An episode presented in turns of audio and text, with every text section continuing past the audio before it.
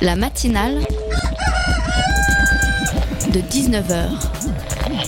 Et bah, c'est une émission qui parle de société, de politique, euh, Culture alternative. On va aussi parler de sport, euh, de gens dans la rue. et l'actualité en règle On générale. va peut-être parler des corbeilles à On linge pas en osier d'Auvergne. voilà, il y aura, il y aura des invités. Sociologues, des invités chercheurs. Les invités ne diront que des choses intelligentes. Ça va peut-être s'étriper un peu de temps en temps, mais La matinale de 19h, du lundi au jeudi jusqu'à 20h sur Radio Campus Paris.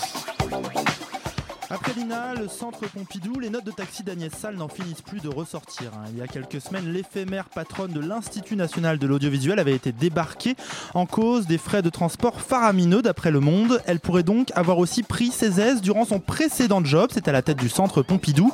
Ces nouveaux éléments viennent bien sûr compléter l'enquête pour détournement de fonds publics ouverte à son encontre. Le problème, hein, c'est qu'Agnès Salle n'est pas un cas isolé en fait. La preuve, hein, la semaine dernière, Nicolas Sarkozy s'autorisait un vol en jet privé entre Paris et Le Havre aux frais de son parti. Alors grand patron, dirigeant d'entreprise publique, leader politique, la France laisse toute une caste de uppers citoyens profiter d'avantages pas forcément indispensables à leur fonction.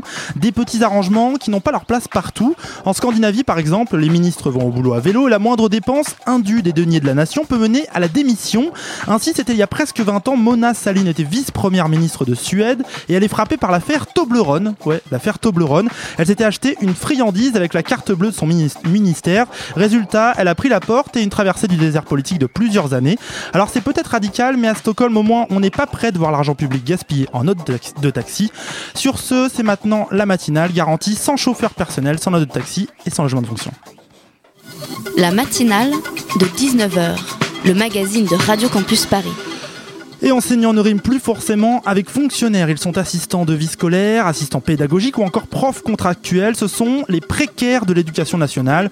Plusieurs d'entre eux étaient présents hier hein, devant le rectorat de Paris. Ils réclament des emplois stables, bien sûr, la reconnaissance de leur rôle dans la prise en charge des enfants. On va voir tout ça ce soir dans la matinale. Nous serons aussi en direct de Beaune, en Allemagne, pour les négociations préparatoires à la conférence environnementale de Paris. Le but officiel pour les gouvernements, poser les bases d'un accord contre le réchauffement climatique qui sera signé dans six mois au Bourget. Dans cette matinale, on va aussi parler cinéma. Le festival des nouveaux cinémas démarre la semaine prochaine. Radio Campus est partenaire de l'événement. Et bien sûr, Alban sera là pour sa chronique Un Belge à Paris. Combat social, lutte climatique, découverte culturelle. Ce soir, la matinale part à l'aventure. Apprendre à vivre ensemble, à se repérer dans le temps, à maîtriser les bases du graphisme et de l'écriture. Pour les enfants autistes, ces compétences sont parfois très longues à maîtriser. Pour les aider, des AVS, des auxiliaires de vie scolaire, comme Hélène et Marine, qui les accompagnent au sein d'une CLIS, une classe d'inclusion scolaire. Lors d'une visite à Lille, la ministre déléguée a participé à une table ronde sur les enjeux de la scolarisation des élèves autistes.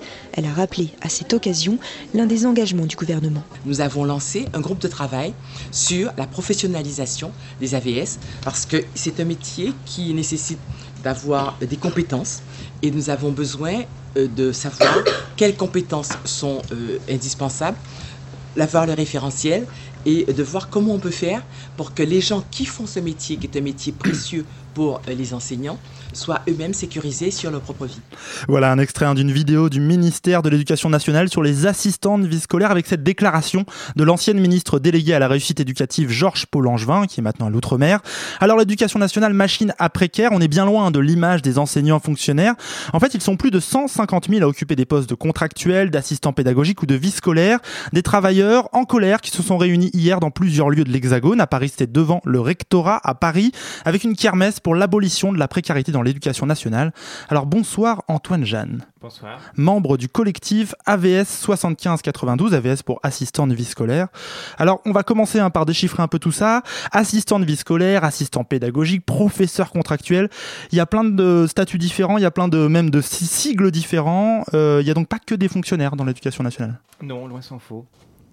Alors qu'est-ce que- Euh, est-ce qu'on peut en dire un peu plus? On peut expliquer bah, un peu donc ça? Moi, je fais partie du collectif euh, AVS 7592 qui euh, réunit spécifiquement des auxiliaires de vie scolaire et des euh, accompagnants d'élèves en situation de handicap. C'est le même métier, simplement dans un cas, les postes d'AVS sont employés en contrat aidé, donc avec des, dégrèvement de cotisations sociales pour, pour l'éducation nationale, etc. Et les AESH, les accompagnements d'élèves en situation de handicap, sont contractuels de euh, la fonction publique et de l'éducation Donc nationale. concrètement, vous n'êtes vous êtes pas enseignant, Nous ne sommes pas enseignants. mais vous êtes dans les classes pour aider Voilà. des enfants en Alors, notre métier consiste à accompagner des élèves en situation de handicap qui ont donc une reconnaissance euh, d'élèves handicapés euh, qui vient de, de la MDPH, Bien la sûr. Maison départementale des personnes handicapées. Et nous les accompagnons en cours. Euh, donc soit dans les classes normales, soit pour les personnes qui sont en qui sont AVS collectifs, euh, dans les classes euh, d'inclusion euh, scolaire, les CLIS et les ULIS, qui sont des classes spécialisées qui rassemblent un petit groupe, euh, généralement euh, au maximum une dizaine d'élèves handicapés. Et donc Voilà. ça se passe comment Dans la classe, vous êtes à côté de l'élève, vous le soutenez Voilà, sur le des plus points? souvent, on est à côté de l'élève. Ça, ça peut être des élèves qui ont besoin d'un assistant pour prendre des notes, ça peut être des élèves qui ont besoin d'un soutien pédagogique quelconque. C'est extrêmement variable, ça varie beaucoup d'une situation à l'autre. Il y a des élèves qui ont toutes sortes de handicaps très différents. Et donc nous, on est des personnels comme ça qui sont un peu jetés euh, à l'aventure, euh, sans forcément de formation très spécifique, et on découvre un petit peu sur le tas quelles sont les missions, euh, quelles tâches on va avoir à accomplir pour l'élève et quel, bon, quel rôle on peut, on peut avoir, sachant qu'il y a Vous, par quelquefois exemple, des... vous travaillez donc à Paris si Voilà, je travaille à Paris dans un collège, oui. Et vous travaillez avec des enfants qui ont Je quel type de travaille avec pour un, un élève qui est dyspraxique. Donc la dyspraxie, c'est un, un trouble en fait qui concerne toute les, la capacité de de, de manipulation d'objets, de- d'organisation, de coordination, d'appréhension de l'espace, du temps, etc. Euh, et donc concrètement, ça se manifeste pour lui par une incapacité à écrire de façon manuscrite, donc il écrit qu'avec un ordinateur, euh, et par des difficultés d'accès à certaines tâches cognitives, à la grammaire, à certaines opérations mathématiques, au raisonnement, à l'apprentissage par cœur, etc., etc. Et sans vous, ce serait possible pour lui d'avoir une scolarité normale, entre gros guillemets? Alors, euh, sans moi, euh, je ne sais pas. Je En tout cas, sans un assistant de vie scolaire. Il a passé, un- si je il pense votre euh, travail, mais- il a passé quelques mois sans AVS en début d'année. Et c'est vrai que, bah voilà, il y, y a des choses sur lesquelles il est très vite dépassé par la situation scolaire. Euh, euh, effectivement normale, enfin en tout cas classique, quoi. C'est-à-dire que dans un environnement, les, choses ne lui sont pas inaccessibles, simplement ça, demande une adaptation pour qu'il puisse euh, vraiment euh, s'emparer des, des savoirs, euh, des savoirs scolaires. Alors, ces assistants de vie scolaire comme vous, on a l'impression que ces dernières années, euh, leur nombre s'est multiplié. Il y en a plus. Est-ce que ça veut dire que le- l'enseignement s'améliore ou ça veut dire qu'il y a de plus en plus de précaires qu'on jette un peu comme ça Alors, ça veut dire qu'il y a de plus en plus de précaires. De fait, le métier existe en fait uniquement depuis 10 ans. Oui, Hein, voilà, depuis le cas. 2005 et la, la loi sur le handicap qui prévoit donc de scolariser euh, dans, un dans, le, dans le même environnement les élèves en situation handi- de handicap et les élèves qui ne le sont pas.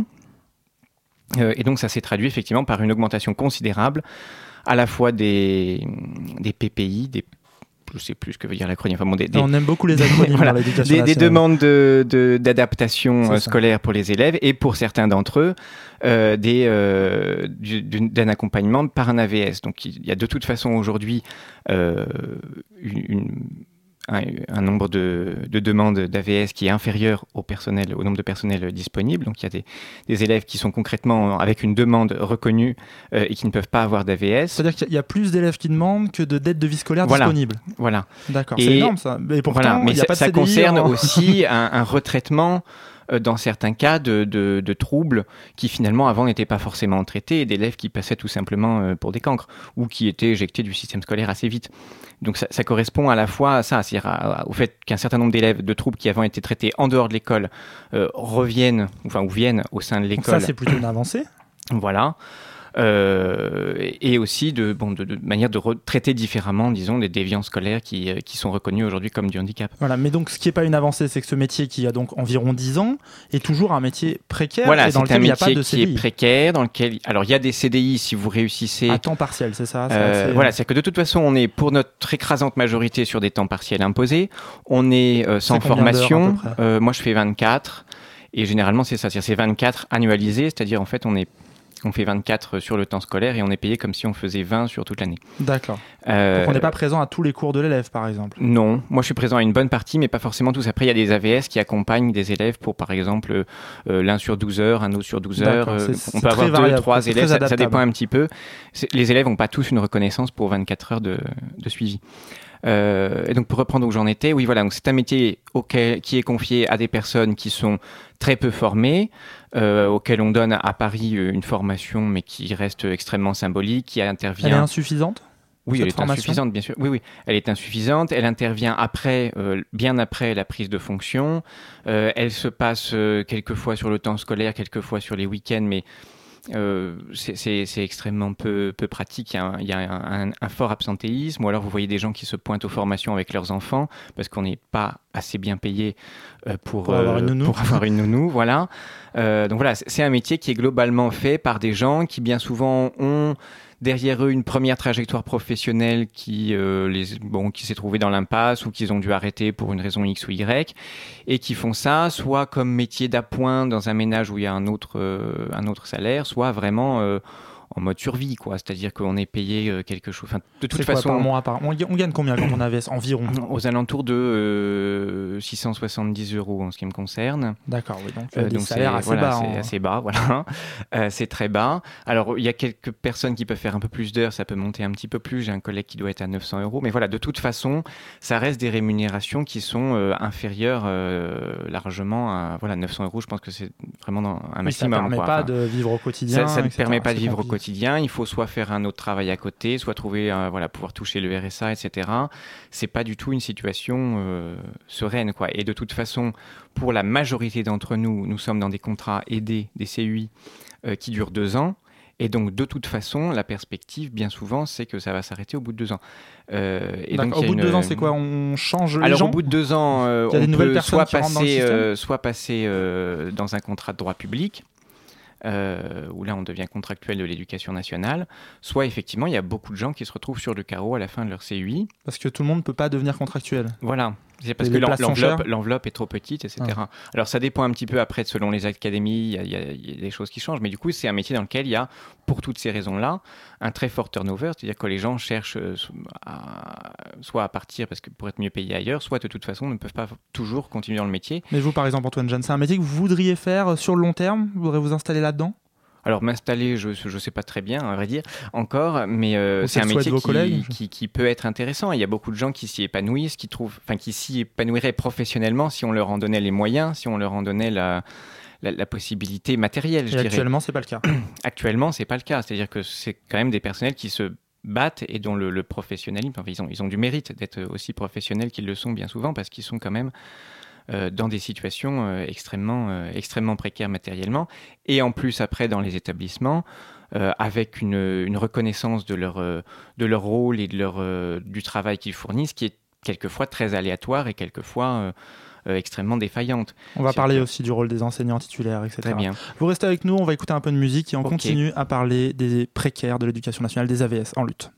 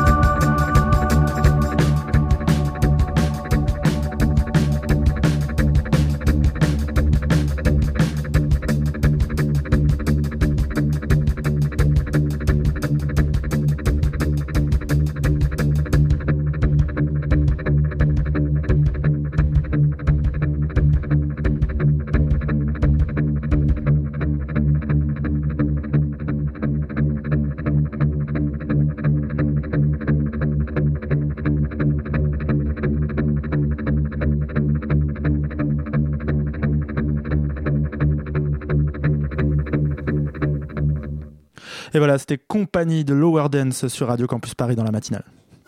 La matinale de 19h sur Radio Campus Paris. Ils sont donc précaires de l'éducation nationale, un statut instable hein, que ne supporte plus le collectif des assistants de vie scolaire 75-92. Antoine Jeannette avec nous, AVS, un membre du collectif, euh, AVS dans un collège à Paris.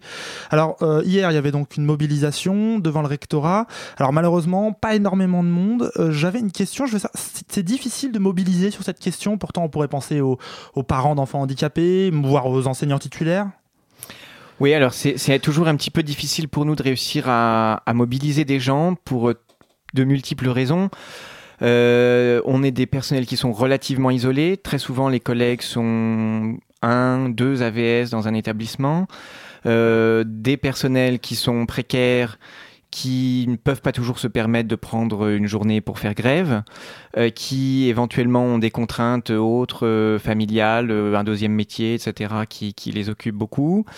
Euh, et qui éventuellement, et c'est aussi une réalité, ont peur tout simplement des, des mesures de rétorsion, etc. Moi, je, je sais qu'il y a des, des AVS qui euh, m'ont déjà dit, bah non, moi, je, je rase les murs, je fais pas de vagues, je veux pas qu'on faire parler de moi parce que bah il y a l'enjeu du renouvellement de contrat, il y a des relations avec euh, la direction, euh, le rectorat, les profs qui peuvent être un peu euh, un peu compliqués parfois et donc il y a une tendance à se mettre en retrait. Et puis c'est aussi beaucoup des les personnes qui se retrouvent là, euh, c'est pas toujours des personnes qui ont une, euh, disons, une tradition de lutte sociale très affirmée. Je me souviens d'une personne qui demande un jour, qui prend la parole dans une formation du rectorat pour demander euh, est-ce que c'est obligatoire la grève de la prochaine grève qu'on avait prévue?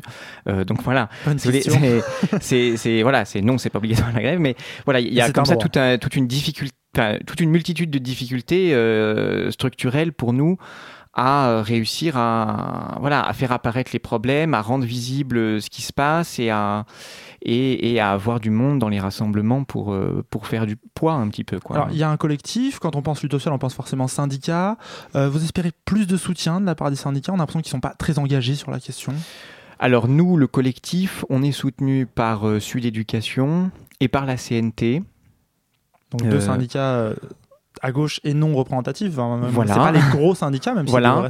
Euh, après, les... c'est la CGT, la CFDT, la FSU, les. voilà, ils, ils, parlent un petit peu des AVS, mais pas pas énormément. Je pense qu'il y a encore un petit peu de de progrès à faire pour être soutenu à ce niveau-là. Et puis. Euh... C'est quelque chose que vous demandez, ça euh, Soutenez-nous, quoi. On est un peu seul là.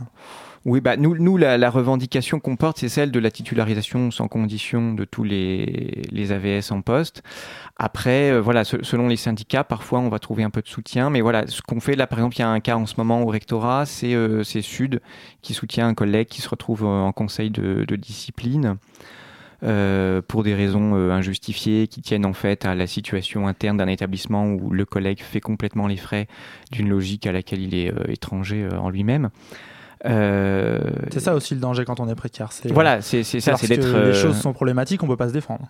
Voilà, parce qu'on n'a pas de statut, on fait très facilement les frais euh, des, situations un peu problématiques dans un établissement. Et justement, la titularisation, ça c'est la revendication. C'est quoi l'idée? C'est d'avoir le même statut qu'un enseignant, par exemple? Bah, c'est d'être titulaire de la fonction publique, c'est-à-dire qu'il y a un corps des AVS avec euh, voilà fonctionnaire, euh, avec un vrai statut, une, euh, une, une, sécurité de l'emploi, une rémunération, une vraie rémunération et pas un, salaire misérable comme celui qu'on a, avec une formation qui soit une vraie formation, qui soit qualifiante, qu'on puisse faire valoir éventuellement sur le marché du travail si jamais on change de métier. Voilà, tout ça c'est ça semble. Voilà. et c'est un vrai statut aussi, euh, tout simplement dans le fonctionnement des établissements. C'est-à-dire qu'il y a encore beaucoup d'endroits. Moi, je, je, vois le cas d'une collègue euh, dont on a renoncé, dont on a à qui on a interdit euh, qu'elle assiste à un conseil de classe ou à qui on a interdit qu'elle assiste à la réunion, les réunions de, dites de PPS, donc qui sont les réunions qui prévoient le plan d'accompagnement des élèves qu'on accompagne, dans lesquels, bon, il paraît logique qu'on soit invité. voilà. bon, voilà, il y, a encore des choses comme ça, de, de, gens qui sont très mal considérés, qui sont en but à des choses assez difficiles de la part des profs, quoi, qui sont justement, voir euh, vraiment. Euh, on là, on vient de parler du statut, mais par rapport aux professeurs, par rapport aux équipes pédagogiques, comment ça se passe? Ça doit être difficile de se faire accepter lorsqu'on n'est pas considéré comme un fonctionnaire, comme un enseignant à part entière. Alors, moi, j'ai eu de la chance, j'ai pas eu trop de soucis personnellement. Je vous dis, j'ai- on a vu pas mal de collègues là au cours de l'année au sein du collectif qui, qui, qui ont eu des vrais soucis et C'est quoi voilà, des, des situations des- limites de harcèlement au travail ou des choses voilà difficiles quoi. Les professeurs sont durs? Euh, pas, je peux pas faire des généralités vraiment à ce sujet-là parce qu'il n'y a pas de. Ouais, ça- dépend des cas. Voilà, vraiment. Mais je vous dis, on, on a des cas difficiles de gens qui vont vraiment pas bien à cause de leur boulot, à cause des relations professionnelles dans le boulot. Euh, maintenant, les profs, si vous voulez, euh, eux, ils sont dans une logique de prof, c'est-à-dire d'être une logique de face à une classe, de faire un cours magistral, et nous, on arrive avec une logique qui est complètement euh, différente de celle-là, qui est une logique d'accompagnement individuel. Donc effectivement, il y a une articulation qu'il faut faire. qui demande, selon les handicaps, selon la façon dont fonctionnent les profs, plus ou moins d'adaptation, etc. Euh, c'est vrai que moi, ça m'arrive de sortir de la classe avec l'élève pour aller faire vraiment autre chose à côté, parce que les profs l'ont permis, parce que voilà, il y a des gens qui étaient un petit peu y a ouverts. un à- échange qui se fait Voilà, il y a- il y a, un, échange fait. qui a pu se faire. Euh, parfois, il y a des profs qui sont beaucoup plus. euh, Parce que techniquement, ils Voilà. vous apprécier, les profs. Ils réclament toujours moins oui, d'élèves, plus globalement, moi j'ai eu affaire à des profs qui étaient assez euh, intéressés par, par ce que je pouvais apporter. Euh, et qui effectivement, parce qu'en plus c'est vrai que quand on est seul à côté d'un élève comme ça, on n'a pas du tout le même regard sur ses difficultés qu'un enseignant. Et c'est vrai que moi j'ai eu, euh, j'ai dû expliquer plusieurs fois à un enseignant, non mais en fait là ça voilà, il, il- tu lui reproches de pas travailler telle chose, mais là c'est je sais pas qui, tu- voilà, il n'y a pas à lui reprocher, il ne peut pas. C'est voilà, c'est difficile à concevoir aussi parce que c'est euh, se mettre à la place de personnes, enfin dans le cas des, des troubles des apprentissages, euh, des 10, etc., dont le, le cerveau fonctionne vraiment pas du tout comme comme on attend qu'il fonctionne de la part d'un élève Mm. dans un. C'est des routines de pensée voilà. différentes, de et, et où il y a vraiment un, voilà, à se dire voilà, on peut pas euh, parler, euh, je sais pas, il y a des élèves qui n'ont pas du tout accès aux catégories grammaticales et c'est très troublant parce que pareil, ils parlent très bien, ils font des très belles phrases, ils ont un vocabulaire riche, mais voilà, la, la catégorie de sujet, de verbe, d'adjectif, ils ne peuvent pas y avoir accès. C'est très troublant parce qu'on a l'impression, nous, que ça marche ensemble. Donc voilà, il faut trouver l'espace de l'expliquer au professeur. Il y a des enseignants qui sont plus ou moins réceptifs à ça. Ça dépend. Voilà, parce qu'ils ont euh, plus ou moins de d'expérience, de, de- de- de- d'attention à ce sujet-là. Bon, mais je peux vraiment moi pas faire de ça généralité. J'ai est- vu des cas différents, mais je vous dis, c'est on est sur des trucs voilà où c'est une personne qui vient nous Mais voir. on est beaucoup au cas par chose. cas, ça dépend beaucoup des personnes avec qui vous travaillez. Voilà. On n'est pas dans des procédures Voilà, claires parce et que c'est un métier qui est très récent et donc la place au sein de l'établissement, les missions qu'on est en mesure de, de, de remplir sont, euh, sont un petit peu encore en train de se, se consolider. C'est pas encore très clair. Quelquefois, on demande des choses à des AVS, on envoie un AVS au- auprès d'un élève et finalement, euh, l'AVS se rend compte qu'il ne sait pas bien quoi faire, qu'il n'y a pas grand-chose à faire euh, dans le cadre scolaire. C'est-à-dire que, voilà, moi j'ai un collègue qui me dit, Mais moi je m'ennuie comme un rat mort en cours parce qu'au final, je, je suis à côté de lui, je ne sers à rien Il n'arrive pas à l'aider. et j'arrive pas à trouver un moyen d'aider ce gamin-là. Euh, voilà. Bon, parfois, au contraire, il y a une coopération qui se met très bien en place. Ça dépend vraiment de tellement de paramètres que moi, je peux pas faire une généralisation pour dire euh, les profs sont bien, les profs sont pas bien là-dessus. Voilà, ça, ça dépend de- d'une multitude de, de choses. Alors pour finir, Antoine Jeanne, euh, l'année se termine, là, l'année scolaire. Euh, c'est quoi la suite maintenant? Il y a des contrats qui vont pas être renouvelés, il y a des contrats qui vont continuer? Alors, bah là, on a été reçu au rectorat. couperelle, là, non? euh, on a été reçu au rectorat pour lors du- de la kermesse d'hier. Bon, il y avait euh, leur discours, c'est de dire euh, cette année ça va bien se passer ou en tout cas mieux se passer parce que ça a été par le passé très compliqué les rentrées scolaires avec des retards de paiement, des retards euh, de signature de contrat, des affectations euh, pas très claires qui tombent tardivement, voilà. Ah, et des fois, il y a même des retards de paiement. Ah oui, ça s'est arrivé, oui, Ouais. oui, bien sûr, oui, des, des- des- gens qui ont été, Ça- voilà. où- Bon, des fois, il y a eu l'inverse aussi, des trop perçus, mais alors qu'on été ré- régularisés tardivement, etc., avec des prélèvements qui tombent un peu de façon inopinée. Bon, c'est- vraiment, bon, l'année, la rentrée dernière a été vraiment très catastrophique. Euh, même le rectorat le reconnaissait d'ailleurs. Euh, voilà, donc là, il nous annonce une rentrée plus sereine avec au moins quelque chose à peu près bien géré au niveau des contrats. Euh, eux disent qu'ils font preuve d'une bienveillance totale dans les renouvellements de contrats, etc. Il n'empêche qu'on a connaissance régulièrement de personnes dont le contrat n'est pas renouvelé et on comprend pas très bien pourquoi. Euh, voilà, bon, c'est, euh, on attend un peu de voir euh, ce que ça va donner. Voilà, bon, sachant que bon, là je parle de l'académie de Paris, hein, je, je connais un petit peu moins bien les autres académies. Bien sûr, c'est très variable Mais, d'une académie voilà, il y a- y, des pratiques qui changent beaucoup. Chaque académie a un peu sa politique puisque chaque académie emploie euh, les AVS. euh, voilà, vous, je- vous, vous continuez l'année prochaine à être AVS Moi, je continue. Ouais, je serai euh, toujours, toujours AVS. ouais. Parfait. Merci. Merci beaucoup, Antoine Jeanne, d'être venu nous voir dans la matinale. Et eh ben merci donc, pour votre du invitation. collectif AVS 7592, hein, qui regroupe des assistants de vie scolaire précaires de l'éducation nationale. Vous étiez mobilisés hier. Ensuite, à venir, peut-être, je ne sais pas si les choses sont prévues à voir. Alors, notre problème, c'est que voilà, c'est difficile de mobiliser. Là, en ce moment, on est un peu en mal de, de troupes, de forces vives. Et donc, on a un peu de, de mal à prévoir ce qu'on va pouvoir faire à la on peut rentrée. vous contacter où si on veut vous, vous, vous rejoindre Oui, alors on a un blog euh, en tapant collectif AVS Mhm. 7592 sur, euh, sur euh, Google, on nous trouve tout de suite. On a également une page Facebook. euh, Eh ben, voilà, avec un mail qui est euh, collectif AVS 75 euh, tout attaché gmail.com. Eh ben, on n'hésite pas. Merci beaucoup. Voilà. Tout Merci de à suite, vous. Tout de suite dans la matinale, direction l'Allemagne. On est en direct de Bonn hein, pour la conférence préparatoire à la COP21 qui se tiendra à Paris en décembre prochain. Thank you.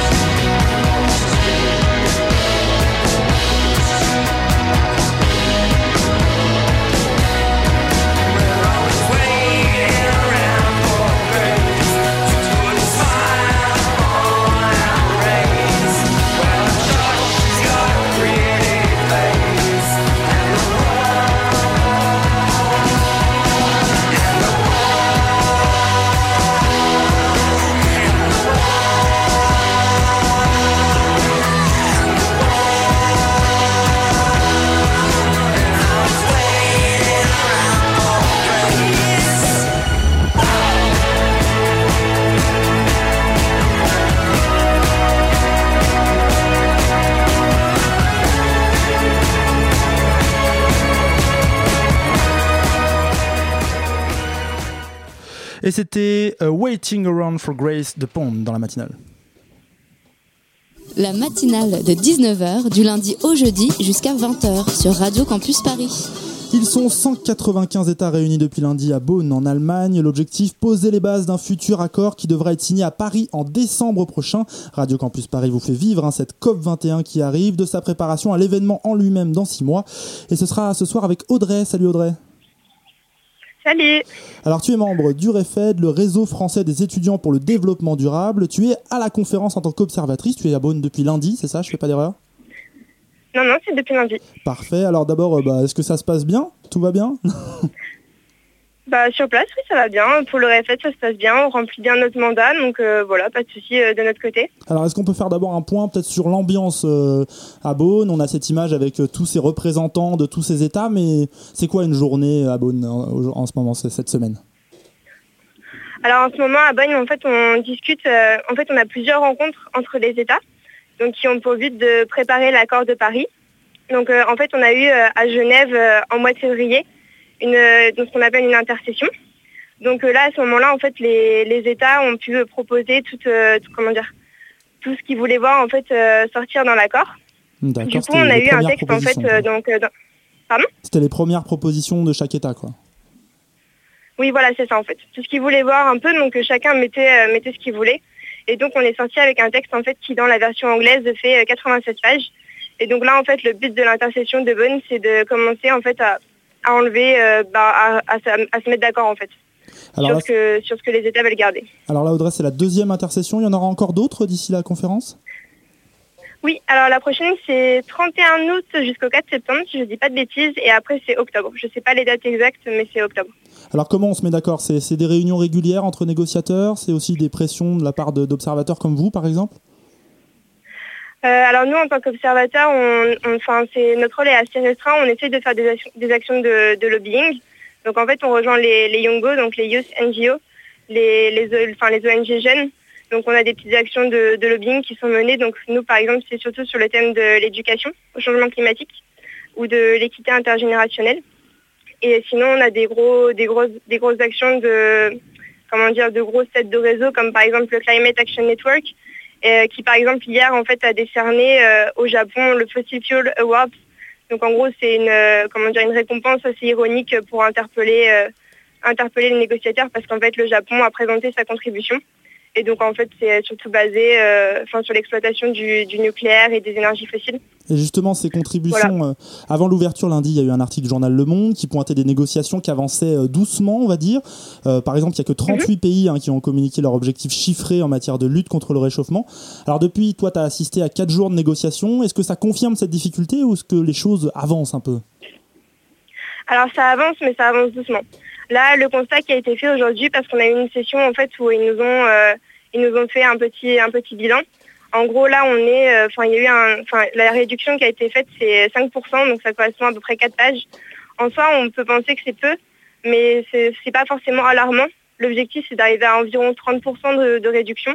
Donc euh, là, on a parlé aujourd'hui avec euh, Paul Watkinson, le chef de la délégation française, qui nous a dit que c'était pas du tout inquiétant et qu'il allait falloir peut-être enfin, accélérer un tout petit peu, mais que voilà, rien d'alarmant pour le moment. Donc le but, c'est d'arriver à un document euh, plus concis, quoi, d'aller droit au but. En fait, oui, enfin en fait pour le pour Paris, il faudra arriver à un document d'une dizaine, maximum 15 pages, pour que ce soit assez clair pour tout le monde, qu'il puisse être traduit dans toutes les langues, clair, concis, enfin précis quoi. Et justement, pour finir, toi qui es sur place, c'est quelque chose, tu penses que ça va pouvoir se faire, qu'on est dans un, qu'on va dans le bon sens, ou que cette conférence à Paris s'annonce déjà comme euh, difficile? Honnêtement, c'est difficile de le dire en fait. On ne peut pas vraiment prévoir et euh, se prononcer, enfin se prononcer avant, c'est pas forcément bon en fait. Il y a des choses qui ont besoin d'être améliorées, mais il y a aussi des choses qui sont faites. En soi, euh, je pense qu'il y a pas mal de choses peut-être à revoir, mais pour l'instant, bon, ce processus, ce processus pardon, existe. Donc, euh, donc voilà, on ne peut pas vraiment prévoir en fait, et justement, c'est la position qu'a euh, le Climate Action Network en disant que bon bah, ils vont essayer de définir ce que peut être euh, un accord justement ambitieux ou pas mais sans vraiment dire, sans être se prononcer sur en étant positif ou négatif et en disant que l'accord de Paris c'est une étape qui sert à préparer l'après 2015 en fait et que c'est pas une fin en soi quoi. Parfait, alors à suivre tout ça. Merci beaucoup Audrey, membre du REFED, le Oui. réseau des étudiants français pour le développement durable. Tu rajoutes à bonne jusqu'à combien de temps là?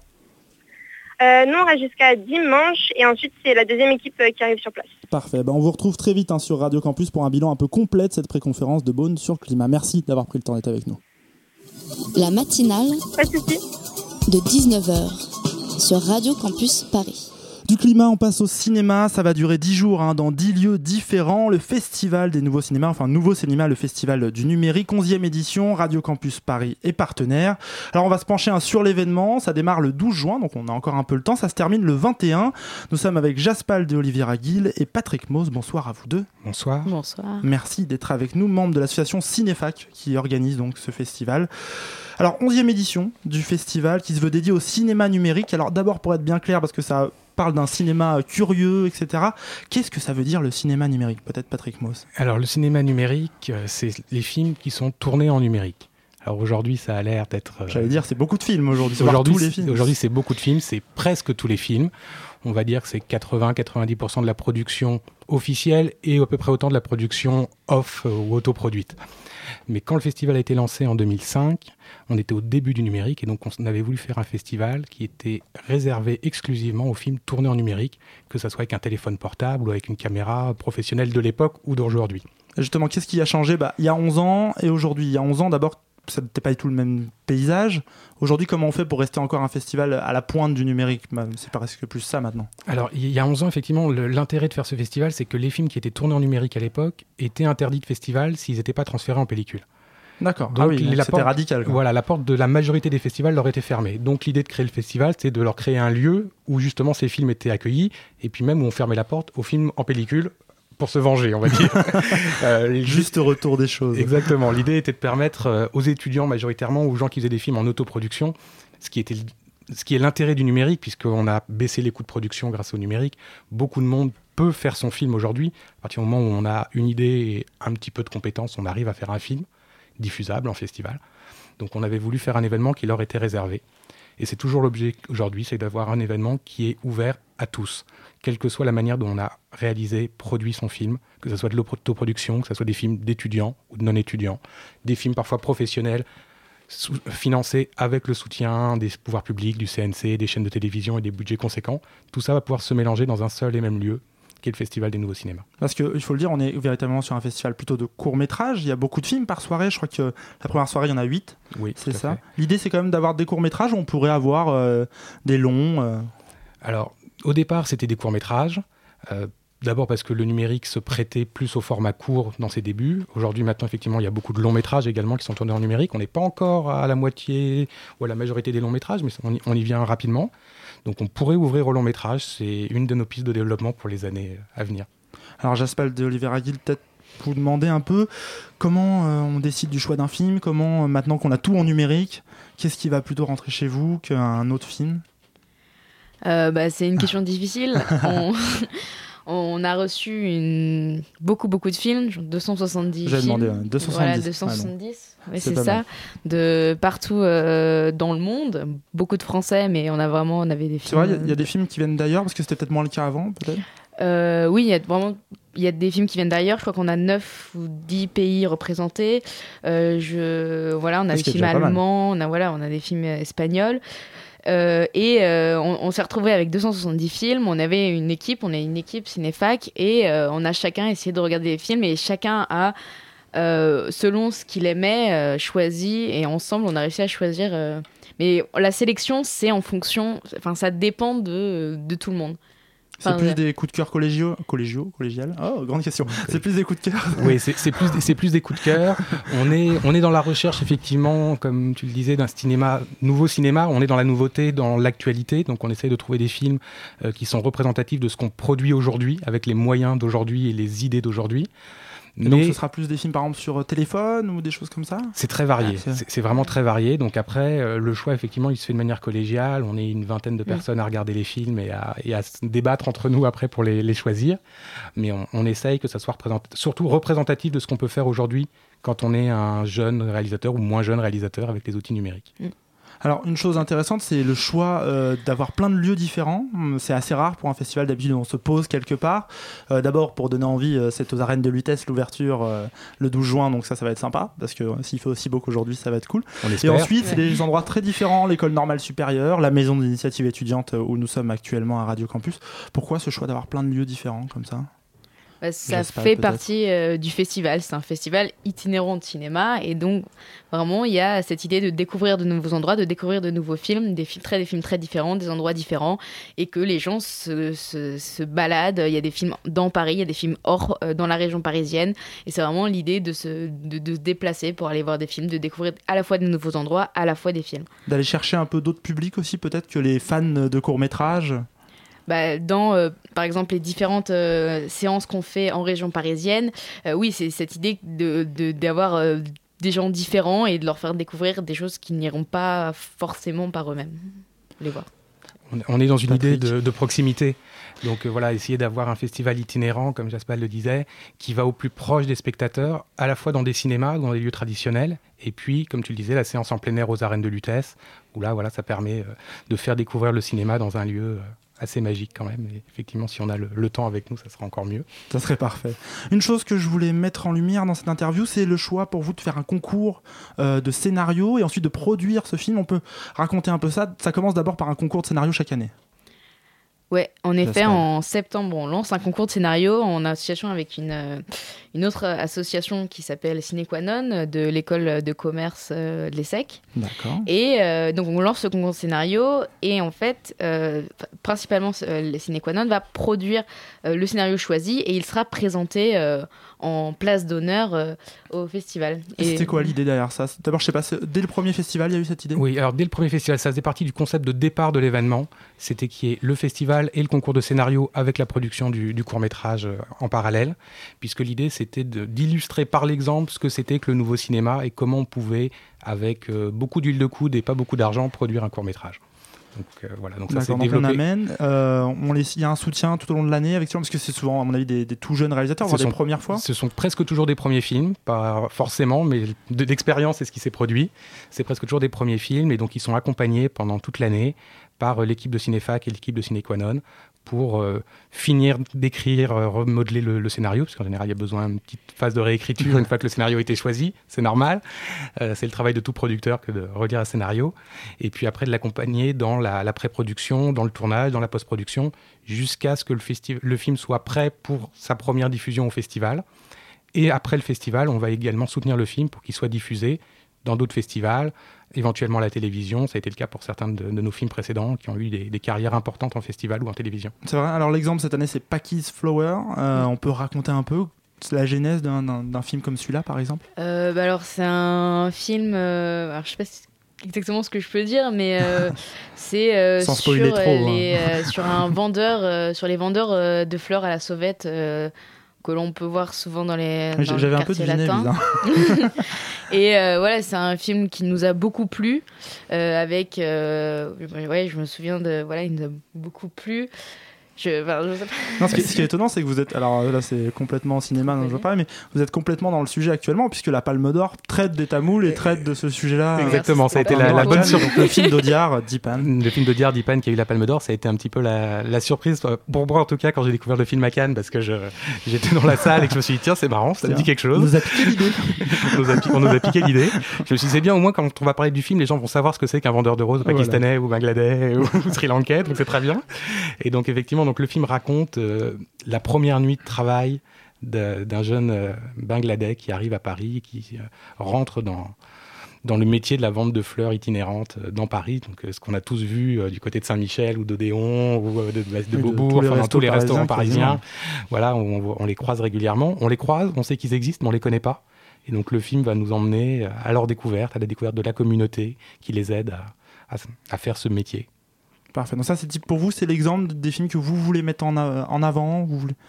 Si on devait en mettre un film un peu étendard de ce festival? Oui, ça fait partie des, des films qu'on veut mettre en avant, puisqu'on l'a choisi sur scénario et on Bien est très fiers d'avoir pu euh, le produire et d'avoir euh, mené à bien euh, cette production. C'est un film très différent dans son sujet, dans le sujet qu'il traite. C'est un, film très différent, c'est une fiction, euh, avec une connotation sociale euh, assez forte. Ça a été aussi, alors pour parler plus de production, un, un tournage très difficile pour nous parce que c'était euh, trois nuits complètes et tourner deux nuits dans Paris, c'est compliqué. Oui. Euh, c'est agité. C'est agité, c'est difficile. Voilà, mais après, c'est vrai que dans le festival, on se veut être extrêmement diversifié. Donc, on va avoir des, films qui vont être des fictions plus comédie, d'autres qui vont être plus euh, des fictions dramatiques. On va avoir de l'animation, du cinéma expérimental, du clip. Euh, c'est vrai qu'on a une certaine tendresse pour le cinéma expérimental parce que, voilà, comme on disait au début, nouveau cinéma, on aime le cinéma de recherche et les gens qui travaillent avec les, outils numériques d'aujourd'hui et qui essayent de montrer des nouvelles formes. Peut-être, pour, revenir sur ta première question sur l'évolution du cinéma numérique euh, en 11 éditions, l'expérimental, on nous en propose de moins en moins. Par voie de conséquence, on en diffuse un petit peu moins. C'est dommage ou c'est plutôt bien Bah, c'est plutôt dommage. Enfin, pour nous, en tout cas, c'est vrai qu'en tant que programmateur, euh, on aimerait bien peut-être parfois avoir des choses un petit peu plus originales. Alors, on est toujours très fiers des films qu'on présente. On présente 36 films cette année euh, qui nous plaisent tous euh, et qu'on a tous envie de défendre. Il n'y a pas de compétition dans le festival, ce qui nous permet vraiment d'avoir une grande liberté de choix. Mais c'est vrai que de temps en temps, on se dit, ben, c'est pas si original Donc que c'est ça. un appel pour les prochaines euh, C'est éditions. un appel aux futurs euh, scénaristes et réalisateurs. euh, essayez des- de tenter, voilà, expérimenter. Parfait. Eh ben merci, merci beaucoup Jaspal de Oliver Aguil et Patrick Mauss, un membre de l'association Cinéfac qui organise donc ce festival. Le festival Nouveau Cinéma, c'est du 12 au 21 juin dans 10 lieux différents de la capitale. Radio Campus est partenaire et très content d'être partenaire d'ailleurs. Toutes les infos, c'est sur www.nouveau euh, euh, sans le X, voilà, au singulier, ciné.com. Voilà, Ou cinéfac.fr. Ou cinéfac.fr. Bah, allez-y, euh, ça va être sympa, surtout euh, en plein air, euh, à la MIE, dans l'école nationale, nationale supérieure, des lieux un peu nouveaux. Donc allez voir ça, ça va être très bien.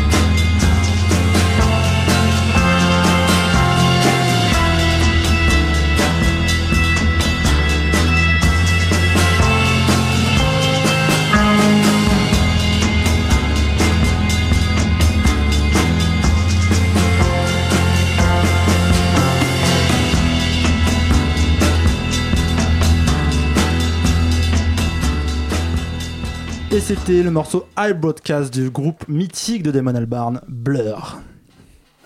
La matinale de 19h sur Radio Campus Paris. Et lui aussi, comme Damon Albarn, il est mythique, il est beau, il est Ah, fort, ah il oui. est intelligent. Ah. Euh, seul problème, il, Ah. il est belge. Quoi. Bon. Heureusement, dans la matinale, nous tentons de le réinsérer Eh dans oui. la société, de lui donner les armes hein, pour survivre parmi les fauves de la capitale. Et c'est dur. Et hein. les fauves, euh, ceux qui mordent, hein, pas ceux qui chantent. Oui, euh, on avait compris. un peu bizarre. Salut Alban. Salut Martin, comment Ça va va Mais bien, bien, bien, bien, bien, bien, Alors bien. de quoi veux-tu nous parler Apparemment, tu es en colère. Enfin, bien, bien, bien, bien, bien. Oui, je suis bien en colère, effectivement. Je suis bien en colère. Oui, Martin, ce soir, j'aimerais pousser un coup de gueule. Le micro euh, s'en rend compte. Oui, le Martin. oui, tout à fait, tout à fait. On ajustera un petit peu le, le volume, chers euh, amis auditeurs. Réglez votre euh, votre radio. Oui, Martin, je suis en colère ce soir, car tu le sais, je suis à Paris depuis un petit temps hein, et j'aime bien me balader dans les rues, dans les ruelles. Hein, je salue ma boulangère le matin et puis j'essaye, j'essaye de saluer les voisins. Hein, et voilà, je salue aussi les clochards devant chez moi. le seul mec de Paris à faire ça. Tout à fait. D'ailleurs, je trouve que je suis très sympa, hein, très sympa avec tout le monde, hein, certainement plus sympa que la moyenne. hein, Clairement. mais, cette semaine, Martin, cette semaine, j'en ai marre. Ah, tu deviens parisien? Oui, non, alors c'est pas la ville tellement. Hein. Bon, là, c'est vrai, elle est un peu polluée, hein, mais pas plus que d'habitude. Hein. C'est pas non plus les gens, par ailleurs. Hein. Moi, les gens, je les aime bien. Je... Voilà. D'ailleurs, tu as vu, cher ami d'auditeur, je t'aime, je t'aime, je t'aime. D'ailleurs, merci de nous écouter tous les soirs. Oui, tu as écrit amis. La vieille dame est toujours aussi belle. Ce Oui, qui est tout bizarre, à fait. moi, je trouve. Voilà, et voilà. Mais oui, la Tour Eiffel est toujours aussi belle, c'est vrai. Ah, non, j'aime Paris, j'aime. Paris. Mais si je suis énervé ce soir, Martin, c'est à cause de ces affiches partout dans la rue. Ah. Oui, Martin, j'en ai marre qu'on pollue mon quotidien visuel avec ces affiches stupides, avilissantes et franchement ridicules. Oui, j'en ai marre qu'on me prenne pour un imbécile qui va aller acheter des yaourts hein, parce qu'il a vu un petit chaton sur une affiche justement au moment où il avait faim. Il était mignon. Oui, j'étais mignon, mais j'en ai marre qu'on me mette dans le métro et sur les panneaux et sur les trottoirs et dans le journal des contenus pour me faire acheter, enfin plutôt pour faire vendre, hein, avec une mauvaise foi énorme comme qu'on ne rencontre même pas à Radio Campus. Tiens, et par exemple, hein, par exemple, je lisais justement dans le journal hier, hein, voilà, je lis avec moi que Total, hein, Total qui produit quand même du pétrole, hein, vous êtes au courant, Total investissait massivement dans la plus propre des énergies. Hein, tu vois Total La- qui la plus t'explique propre des fait- énergies fossiles. Oui, tout à fait. Mais enfin bon, tu vois Total qui t'explique qu'il fait de l'environnement, c'est un petit peu comme si je te disais que la Terre était plate. Autant te dire que c'est un peu compliqué à concevoir quand même. Hein, bon, avec tout ça, tu vas me dire, c'est quoi le rapport avec euh, la Belgique Ouais, c'est quoi le rapport avec la eh Belgique bien, justement, Martin, le rapport, c'est que c'est la même chose en Belgique. Et justement, comment est-ce possible? Mais je me demande, mais je me pose la question que dans un pays comme la France, où les gens sont tellement engagés, tellement soucieux des autres, prêts à manifester, eh bien, on laisse faire des trucs aussi dégueulasses.